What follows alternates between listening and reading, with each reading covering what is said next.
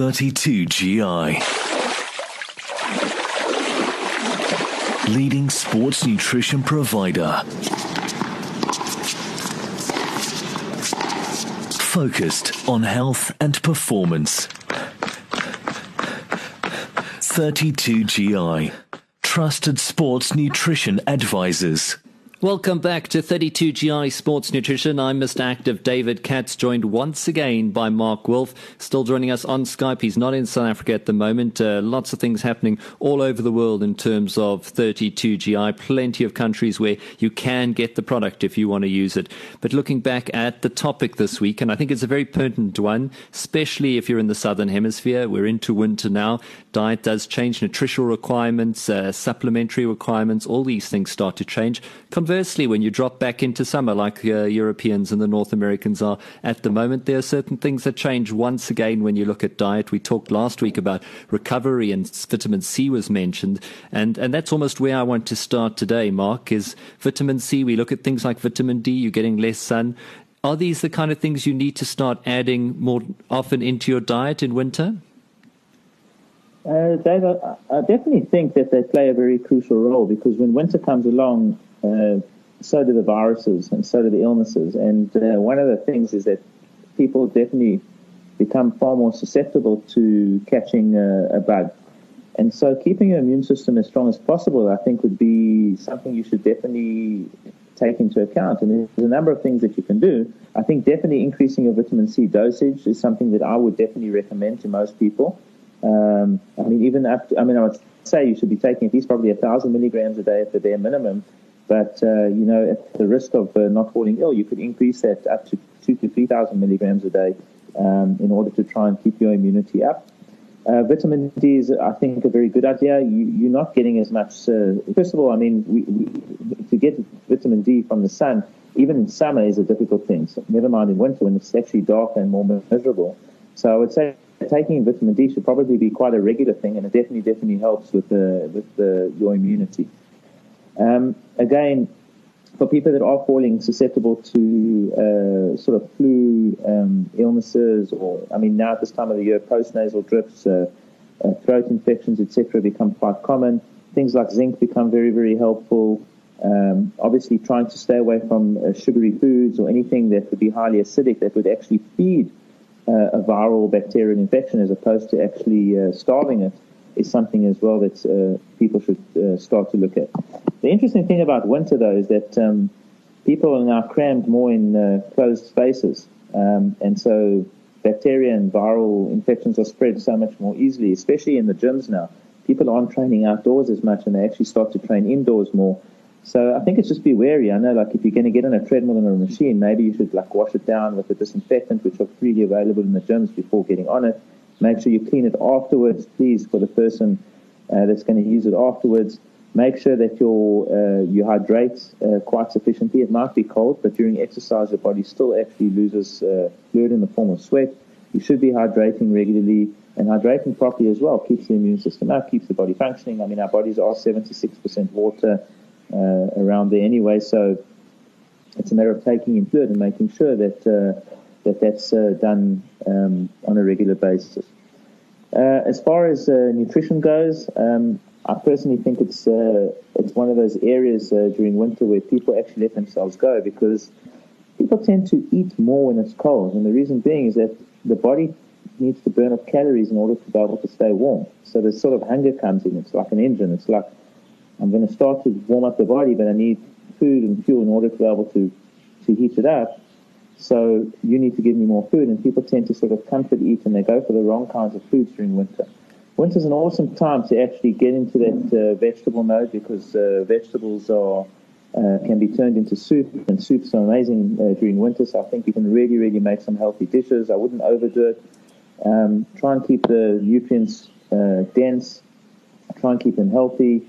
Um, if you're going to eat carbohydrates, I would say definitely more in the form of vegetables again um, a little bit of fruit here or there, and um, and, and and just take uh, take note of that. Instead of drinking water, I know that if, it's cold and you want to drink something hot, then go for a herbal tea, which is another good option, and you can drink as many cups of that through a day as you want. It will, it will keep you warm, but at the same time, you're getting something healthy into the system, and you're not getting something like a um, you're not getting something that's too highly acidic, like drinking excessive amounts of coffee during the day in order to be able to stay warm. You try and limit that caffeine intake as well. Mark, I mean, uh, you, talked about people eating more, but also as the weather changes, uh, South Africa recently and we are in winter have had some really cold spells, but people are tending to eat things, you know, we say more stodgy food, and, and that is sort of the case. People think they need stews, they need sort of soups, the, the sort of more fresh stuff, the vegetables, the fresh vegetables, the salads, those tend to fall away a little bit more. Is that also one of, one of the areas of concern? Uh, I think making stews, etc., you should be concerned about because what actually happens is that um, when you're eating a solid food, the body tends to feel fuller for a lot longer because you're actually used to eating solid foods. When people eat liquid foods, they tend to feel like they need to eat more liquid food in order to actually have that same sense of comfort and fullness. And uh, the problem is, is that, uh, you know, you can take some vegetables and you can, uh, and or you can take, uh, for example, some sauce from a stew. And the problem is, is that the calorie content of that particular amount of fluid could be excessively higher than what you would have in the solid form. So you need to actually watch from a, a, a quantity point of view and from, uh, uh, I'd say from a quantity point of view, you need to actually watch exactly how much you are consuming or know how much you're consuming. Another thing is, is that when you're making a stew, know exactly what goes in there. Know, the, know exactly what goes in there. A lot of people just take a whole lot of stuff and they throw it into a stew without measurements, without understanding quantities, without calorie um, you know, sort of a, a, an understanding of what the calorie content is, and then they just tend to overeat. So I think yes, in a way, uh, liquid foods can become dangerous. So uh, it's it's worth keeping an eye on that and, and trying to minimize it as much as possible. Simple idea, for example, is if you're going to make a soup with vegetables, um, you know, keep it very clean. I mean, you only need to put some water in there and some vegetables, and you can really actually moody it quite nicely. But what you can do is you can actually increase the protein content of that. So grill some chicken breasts, etc., chop them up and throw them into a bowl of soup. And it turns it into a slightly different meal, but it's still a nice meal and a comfort meal, uh, which will keep you warm and it will provide some nutrient, uh, some nutrient dense foods to it as well. Mark, looking at sort of liquid intake, it's a bit colder. Generally, people drink less when it's colder. Is there a slightly less requirement when it comes to your daily water intake? And also looking at alternatives, should you be sticking to water? Can you be drinking something like more tea? In South Africa, we have rooibos tea, so it's just a tea bag and hot water for most people. What's your take on that? Well, I think the, obviously the less fluid that you your body's losing, um, you know, the, the, less fluid you need to take in. So I think you, you just drink according to thirst. Um, definitely, you might you should drink in winter. And so that depending where you are in some climates, some climates are quite dry, so you actually do need to actually still take in quite a bit of fluid. Um, I'm a big fan of herbal teas, as I mentioned earlier. Um, I can drink anywhere from 16 to 20 cups of rooibos or green tea a day. I absolutely love it, and um, you know, I do that through summer as well, not just winter. But uh, but to me, that's a it's a very uh, real option of keeping yourself warm and actually getting in the, the right kind of food as well. Uh, it doesn't have to be pure water. Uh, I know it's difficult to drink cold water uh, during winter. For those people that want to lose weight, here's an interesting fact: you can drink some ice ice cold water when you wake up in the morning. Let your body freeze, let your body shiver because of it. Um, the body needs to burn off more calories to warm up. So there are people who sort of employ those kind of uh, of uh, of plans in order to try and sort of reduce body weight in a, in a different way. So, so there's, there's there's lots of different things. I think also you need to look at yourself through winter and you need to set yourself some goals uh, because after winter comes summer. I mean, and the thing is, is that what are your goals during that uh, summer? Are you going to race? Um, uh, do you want to have a beach body? Whatever it is, you need to try and set some goals winter's the time to set the foundations for those goals. So again, during winter, a lot of people go off track and they forget about themselves during winter and they only start to sort of become more active again during the, the summer season. But I always tell people, set a goal and know that winter's the time to build a solid foundation. You might not be doing many much outdoor endurance or speed work, etc., but you can surely do some strength work and you can do some base training work, etc., and you can combine it with a very healthy uh, diet in order to be able to come out of the winter period with a very decent level of fitness, um, a, a, good uh, body shape and weight, and then you can actually take that and you can build from that foundation in order to be able to reach some really good goals um, that you've set for yourself uh, later on in the season. Mark, that's some really good advice as well. I just want to quickly, lastly, touch on summer itself, Northern Hemisphere. Uh, yes, the summers don't get as hot as if you're in South Africa or Australia, but there are parts um, close to the Mediterranean where it can can get quite warm, or sort of Florida, Texas in the states water, then surely you're just naturally going to be drinking more water. You will need more water. And from a supplement point of view, I mean, you're probably sweating more, you're losing more salt. You need to increase sodium once again. Does something like magnesium come more into play in summer than it would in winter? Look, I think uh, you definitely, it's quite interesting actually. The Europeans are, are big fans of, of, of salt and, and things like this when it comes to, to racing, especially in the summer. And I think it's because their bodies are very much uh, sort of cooler climate adapted, and when they go and they race in in, in, a, in, a, in a summer season, which is which is probably which is a lot shorter than, than sort of our warm climate, what actually happens is that they, they tend to lose excessive amounts of fluid. They tend to drink a lot more, and in order to be able to balance that um, that that intake of of, uh, of of higher fluid they need to actually take in uh, a mineral in order to be able to help with the absorption of it. And, and, and salt is, is, is, very, very popular in Europe um, in order to be able to help, to try and get that sort of sodium and fluid balance to make sure that they're hydrated properly. So, so yes, summer, summer in the northern hemisphere is, um, is definitely a more critical thing when it comes to, uh, to their season. It's very different how South Africans approach that. But um, but Europeans are quite are quite focused on, on, on sort of mineral intake to help with fluid absorption. Um, hydration is very critical. I mean, even though I raced uh, this past weekend in Denmark, I mean, the, the temperature was, for me, quite cool. In actual fact, I had toe covers on my cycling shoes, etc. For me, it was quite cool. But for some of the Europeans racing there, it was such a pleasant and beautiful day for them, uh, a typical summer's day. And, uh, and and, you know, so my fluid intake was probably a lot lower than some of their fluid intake.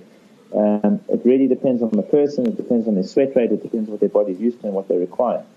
Uh, but look, in summertime, uh, you definitely need to up your fluid intake. There's no doubt. You lose a lot more fluid uh, in the form of sweat, especially during exercise.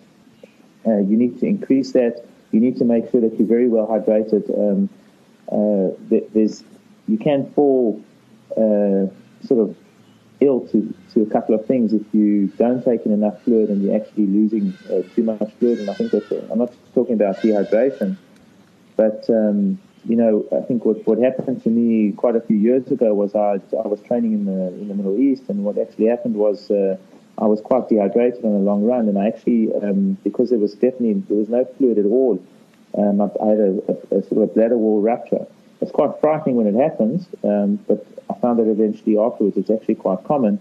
And the only reason was that I didn't take enough fluid during that long session. Like I said earlier, the mind can sometimes override the body's requirements. You, your mind seems sort of stronger than what the body's needs are. But I learned a lesson that day, and, and it's never happened since. So, so definitely fluid intake is a big focus. As far as uh, foods go, if we look at foods, summer foods and winter foods are, are, are very different. And I think summer people they love to go for the fruits. There's no problem in that. But again, I would look at fruits that are that are, are quite valuable. Um, berries are awesome. Um, I like things like uh, sort of the citrus fruits. Uh, you know, your grapefruits, your oranges. Actually, in, in, in the southern hemisphere, those are, are sort of known as, uh, as, as decent winter fruits as well. So that's something that you can actually eat there as well. Um, I love mango. I'm a big fan of mango. Quite high in vitamin C, um, and, and an awesome fruit. Uh, things like grenadillas, etc. But so trying to stick to more the healthier foods, and definitely in summer you're craving more fluid, you're craving more water. So fruits are definitely uh, they've got a nice high fluid content within them, and I think that's why people tend to to crave those kind of things because the body sends you messages, and and these are the kind of things that we tend to go for.